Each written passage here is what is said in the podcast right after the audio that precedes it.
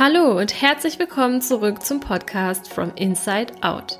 Gesund, glücklich und schön von innen nach außen. Der Podcast für alle Frauen, die ganzheitlich und nachhaltig mit ihrem Körper zusammenarbeiten möchten und sich von einengenden Ängsten befreien wollen. Schön, dass du wieder da bist zur zweiten Folge zum Thema Regeneration und Schlaf. Und wie schon in der letzten Folge angekündigt, werden wir heute noch mal tiefer in das Thema Schlaf einsteigen. Du wirst noch mal wertvolle Tipps mit an die Hand bekommen, was du aktiv tun kannst, um besser zu schlafen und wenn du dir die letzte Folge noch nicht angehört hast, dann möchte ich dich bitten, geh doch noch mal einen Schritt zurück und hör dir den ersten Teil zum Thema Schlaf und Regeneration an, denn da erkläre ich auch noch mal, wie wichtig es ist, sich auszuruhen, wie wichtig es ist, auf seinen Schlaf zu achten, was passiert, wenn wir uns eben nicht genügend Schlaf gönnen, was das für gesundheitliche Konsequenzen hat. Und heute und jetzt hier in dieser Folge soll es eben darum gehen, was du tun kannst, um besser zu schlafen und zwar auch ohne Schlafmittel. Denn die verzögern natürlich das Problem oder schieben es natürlich wieder nur nach hinten raus. Die Ursache der Schlafstörung ist nicht behoben dadurch, dass man ein Schlafmittel nimmt und deswegen möchte ich dir heute einfach noch ein bisschen tiefer gehende Informationen dazu geben. Bevor ich aber mit den Tipps starte, möchte ich zum einen erstmal mit ein paar erschreckenden Zahlen starten, die dir auch nochmal klar machen sollen, wenn du an Schlafstörungen oder Schlafmangel leidest, dann bist du definitiv nicht alleine. Und die sollen auch nochmal klar machen, wie wichtig es ist, dass wir uns mit diesem Thema befassen. Denn wie du schon in der letzten Folge erfahren hast, ist es eben ja ein Thema, was sehr, sehr große Konsequenzen hat, wenn wir uns damit nicht befassen und wenn es hier ein Problem gibt. Und leider gibt es hier ein Problem und zwar ein ziemlich großes. Das erkennst du gleich an den Zahlen, die ich dir hier einmal nenne. Seit 2010 sind die Schlafstörungen bei Berufstätigen im Alter zwischen 35 und 65 Jahren um 66 Prozent angestiegen. Hochgerechnet auf die Bevölkerung sind das etwa 34 Millionen Menschen, die Schlafstörungen haben.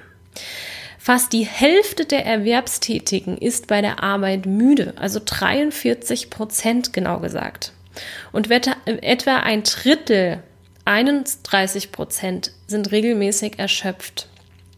Und im Vergleich zu 2010 schlucken heute fast doppelt so viele erwerbstätige Menschen Schlafmittel. Also wirklich ein unfassbar hoher Prozentsatz an Menschen, der hier in Deutschland Probleme mit dem Thema Schlaf hat. Das heißt, solltest du betroffen sein, dann bist du wirklich nicht die einzige und auch keine Minderheit, leider. Es gibt natürlich unterschiedliche Gründe, warum wir immer schlechter schlafen. Das ist zum Beispiel die ständige Erreichbarkeit, aber auch Schichtarbeit. Dann natürlich leider auch unser eigenes Verhalten, dadurch, dass wir zu viel grundsätzlich zu viel Bildschirmlicht abbekommen, aber gerade auch zu viel am Abend. Das heißt, ausgiebige TV- und Computernutzung oder auch am Smartphone rumdaddeln, am besten noch eine Minute bevor man schlafen geht, ist extrem kontraproduktiv, denn dieses Blaulicht, was aus dem Bildschirm kommt, ja, suggeriert unserem Körper Tag. Aber auch das künstliche Licht generell, wenn wir also die Festbeleuchtung noch in der Wohnung anhaben und das auch noch eine halbe Stunde vorm Schlafen gehen, dann bekommt der Körper eben nicht die Chance runterzufahren. Und deswegen möchte ich hier und jetzt auch nochmal darauf eingehen, was eigentlich passiert. Wie ist eigentlich der Prozess? Wodurch werde ich wach und wodurch werde ich müde?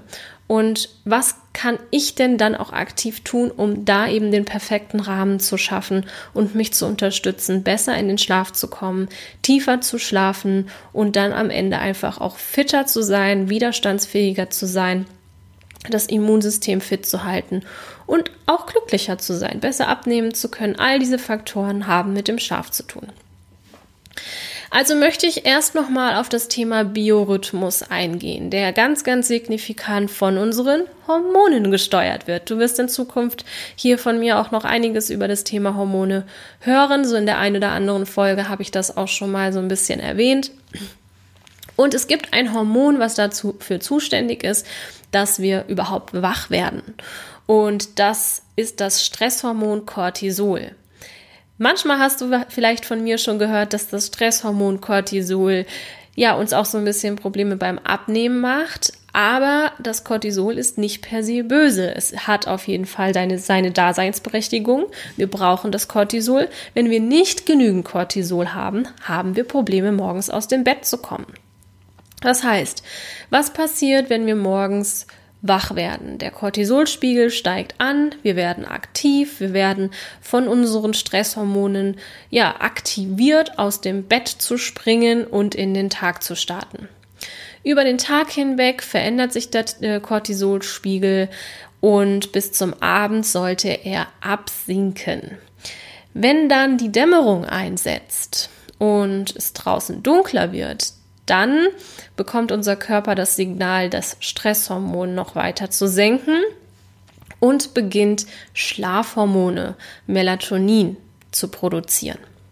Und jetzt kannst du dir wahrscheinlich denken, was passiert, wenn wir den ganzen Tag in Räumen sind, wo wir vielleicht noch nicht mal nach draußen gucken können oder auch in Räumen sind, die hell erleuchtet sind und wir dabei noch in einen Bildschirm gucken, der durch sein Blaulicht eben Tag, hellen Tag suggeriert dem Körper. Ja, die Cortisolproduktion und auch da, der Pegel von Cortisol wird dadurch natürlich beeinflusst, denn das Licht fällt durch unsere Pupillen in unsere, unser Körper ein und unser Gehirn bekommt das Signal, wir haben Tag. Und jetzt gerade aktuell zu dieser Jahreszeit hast du es vielleicht auch schon mal beobachtet, wenn es draußen früher dunkel wird, dann wirst du auch früher müde.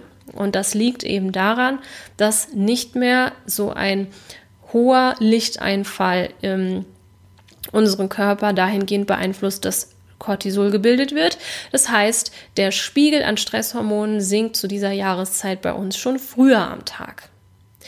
Aber es ist natürlich so, wir sind eben Menschen in unserer Kultur, die durch auch die Arbeit sehr, sehr viel drinne sind, die auch lange arbeiten, die eben nicht nach dem Rhythmus der Natur leben, sondern auch oft Schichtarbeit haben oder eben an den Abenden länger arbeiten müssen. Und das beeinflusst uns also enorm. Mir ist wichtig, dass dir dieser Mechanismus zuerst einmal bewusst ist. Denn das sind Dinge, die können wir nicht ändern. Wir können nicht ändern, wie unser Körper funktioniert. Und dass unser Körper eben nur mal dadurch funktioniert, dass er auch von den äußeren Einflüssen wie Licht beeinflusst wird.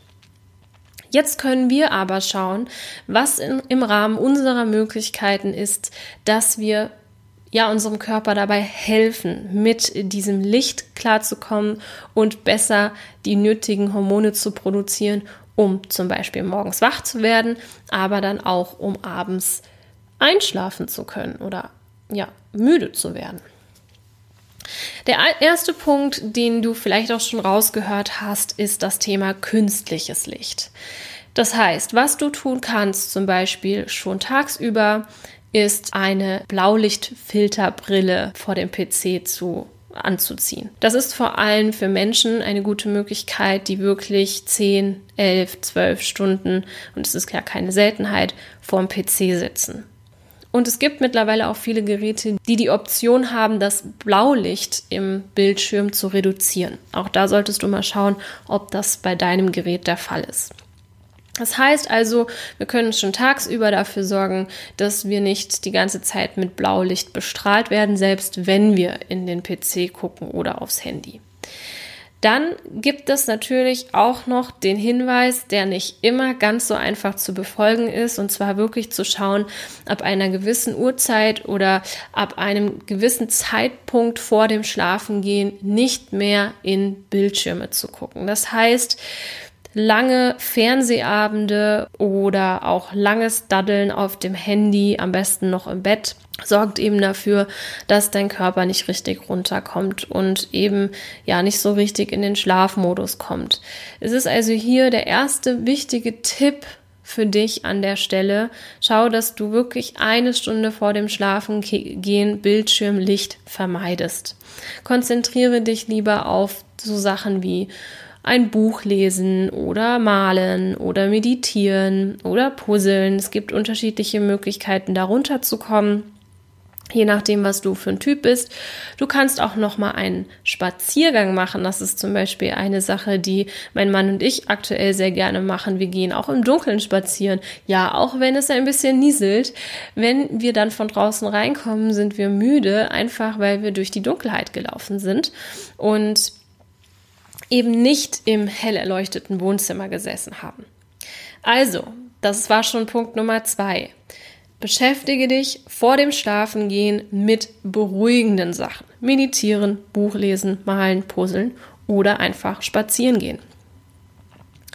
Ja, Bewegung ist auch ein wichtiger Faktor. Wenn du natürlich den ganzen Tag im Büro sitzt jetzt vielleicht im Homeoffice sitzt, dann ist dein Körper nicht ausgelastet. Dein Kopf, deine Psyche höchstwahrscheinlich schon, denn du bist ja den ganzen Tag am Arbeiten, aber dein Körper hat einfach nicht genügend Bewegung abgekriegt. Und deswegen würde ich dir wirklich empfehlen, bewege dich mindestens dreimal in der Woche. Es ist hier nicht die Rede von ellenlangen Jogging-Einheiten und Hardcore-Krafttraining-Einheiten, die anderthalb Stunden gehen. Es langt vollkommen aus, wenn du eine halbe, dreiviertel Stunde ein Training mit dem eigenen Körpergewicht machst oder eine tolle Yoga-Einheit.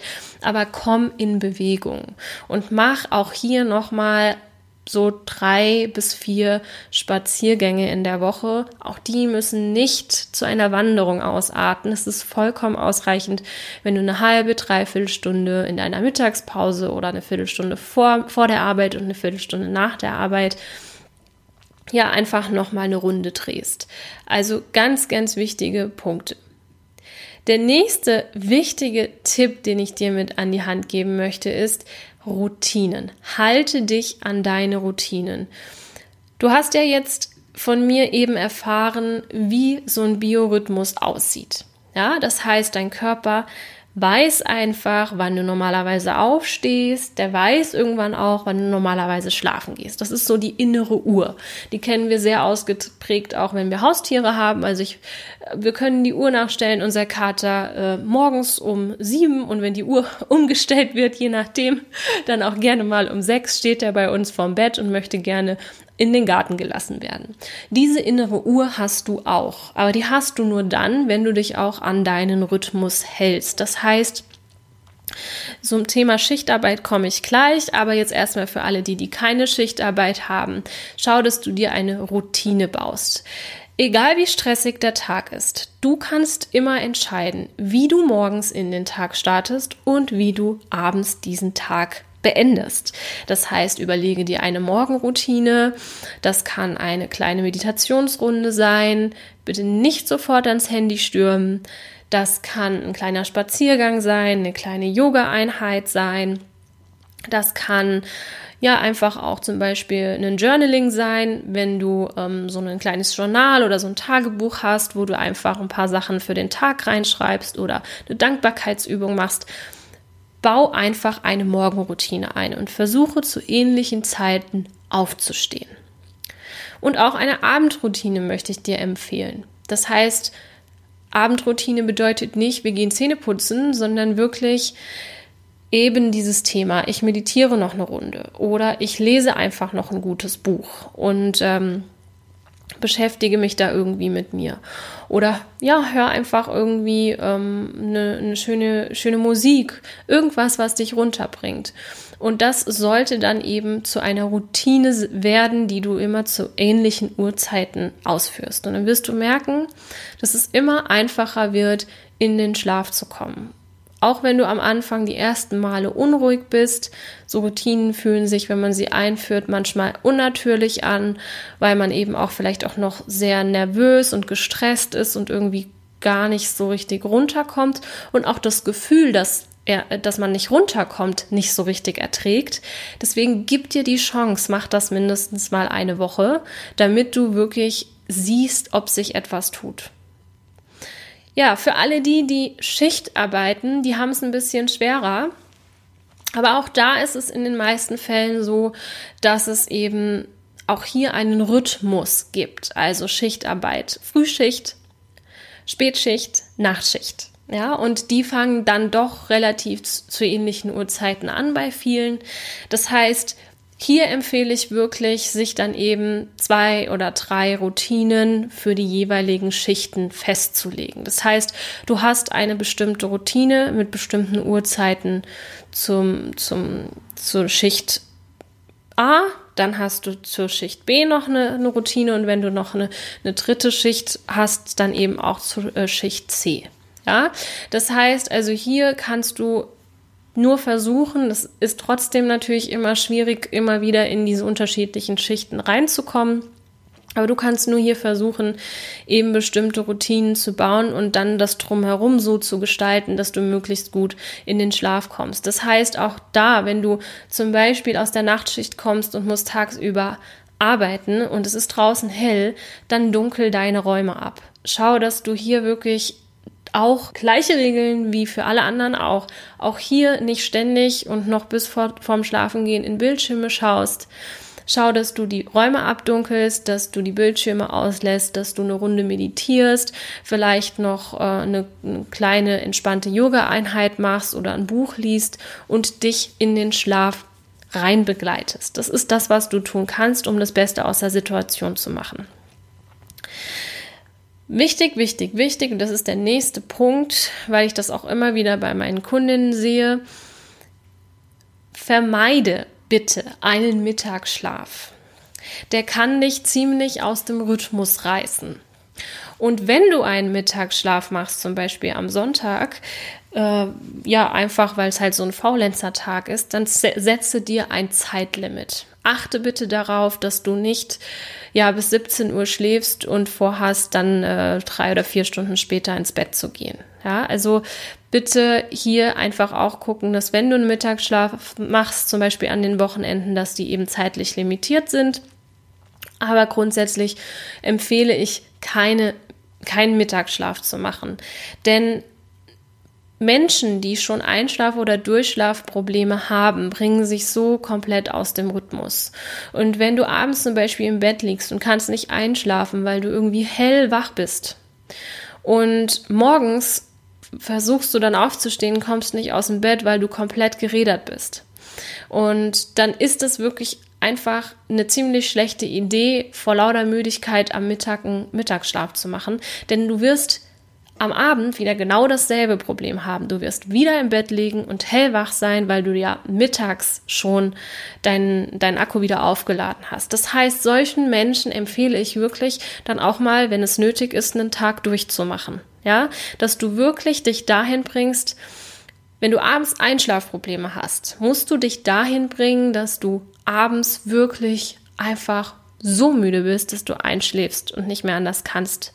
Also so müde, dass du gegebenenfalls deine Augen kaum noch aufhalten kannst. Und das passiert ja bei vielen Menschen schon zur Mittagszeit, weshalb sie dann nachgeben und sich einen Mittagsschlaf gönnen. Aber das kann eben das Problem verstärken oder dich in dem Problem drin halten. Deswegen empfehle ich dir, hast du abends Einschlafprobleme, dann solltest du unbedingt gucken, dass du bis zum Abend ja, dich ausgepowert hast, müde bist und nicht das Ganze kompensierst durch einen Mittagsschlaf.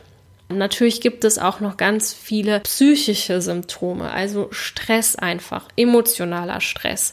Und hier ist das Thema Stressmanagement eben ein letzter Tipp, den ich dir mit an die Hand geben kann. Möchtest du besseren Schlaf, dann solltest du dich unbedingt mit dem Thema Stress befassen.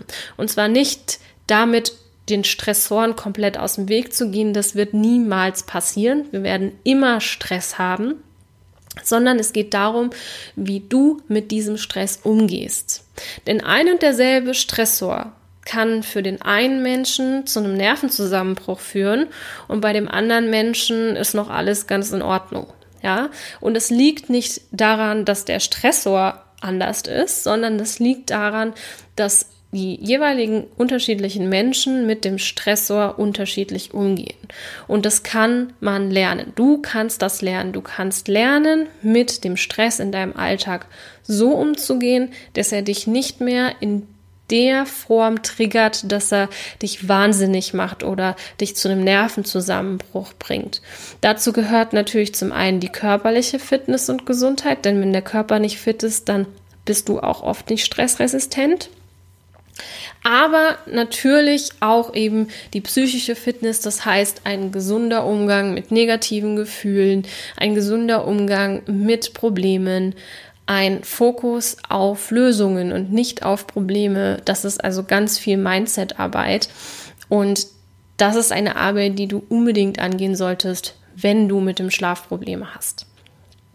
Ja, ich hoffe, diese paar Tipps haben dir geholfen und dir nochmal die Augen geöffnet. Es gibt natürlich ganz viele und ganz unterschiedliche Gründe, warum wir mit Einschlaf- und Durchschlafproblemen zu tun haben. Und da kann ich dir natürlich nur individuell helfen, wenn du dich einfach mal bei mir meldest. Deswegen trau dich, schreib mir mal bei Instagram, schreib mir eine E-Mail, wenn du da irgendwie ja Tipps nochmal zu deiner Situation brauchst. Ich versuche immer so gut es geht auf alles einzugehen und gegebenenfalls kann man auch mal miteinander telefonieren und schauen, wie ich dir da weiterhelfen kann. Aber trau dich, es ist ein wichtiges Thema und du hast jetzt hier schon mal einige Werkzeuge und Tools mit an die Hand bekommen, die dir helfen sollten, auf deinen Schlaf etwas besser zu achten. Und an der Stelle möchte ich dir noch eine Aufgabe mitgeben. Und zwar wünsche ich mir von dir, dass du in der nächsten Woche einfach mal eine kleine Abendroutine für dich zusammenstellst. Und diese Abendroutine kann zum Beispiel beinhalten, dass du eine Stunde vor dem Schlafengehen keinen Fernsehen mehr guckst, kein Handy mehr in die Hand nimmst und zum Beispiel meditierst oder ein Buch liest oder malst. Und ich würde mich sehr, sehr, sehr freuen, wenn du das jetzt einfach mal die nächste Woche machst und mir dann einfach mal schreibst, was du gemacht hast und wie es dir die Woche über erging. Lass mich an diesem Prozess teilhaben und zieh es einfach mal durch. Du wirst sehen, alleine schon das wird einen riesen Impact auf dein Schlafverhalten haben und auf deine Fitness. Und ich bin ganz, ganz gespannt, was du berichtest. Ich freue mich auf deine Nachricht und wir hören uns auf jeden Fall zur nächsten Folge wieder. Bis dann! Vielen Dank, dass du wieder dabei warst. Ich hoffe, du hast ganz viel für dich mitnehmen können. Du und ich, wir machen das hier gemeinsam. Deshalb lass mir doch gerne eine ehrliche Bewertung da und wenn du es noch nicht getan hast, dann abonniere diesen Podcast. Außerdem kannst du heute noch etwas Gutes tun. Jeder von uns kennt eine Person, die mit ihrem Essverhalten oder ihrem Körper Schwierigkeiten hat. Teile diesen Podcast mit ihr, um ihr zu helfen. Ich freue mich außerdem über dein Feedback zu dieser Folge auf Instagram. Bis zum nächsten Mal, deine Tascha.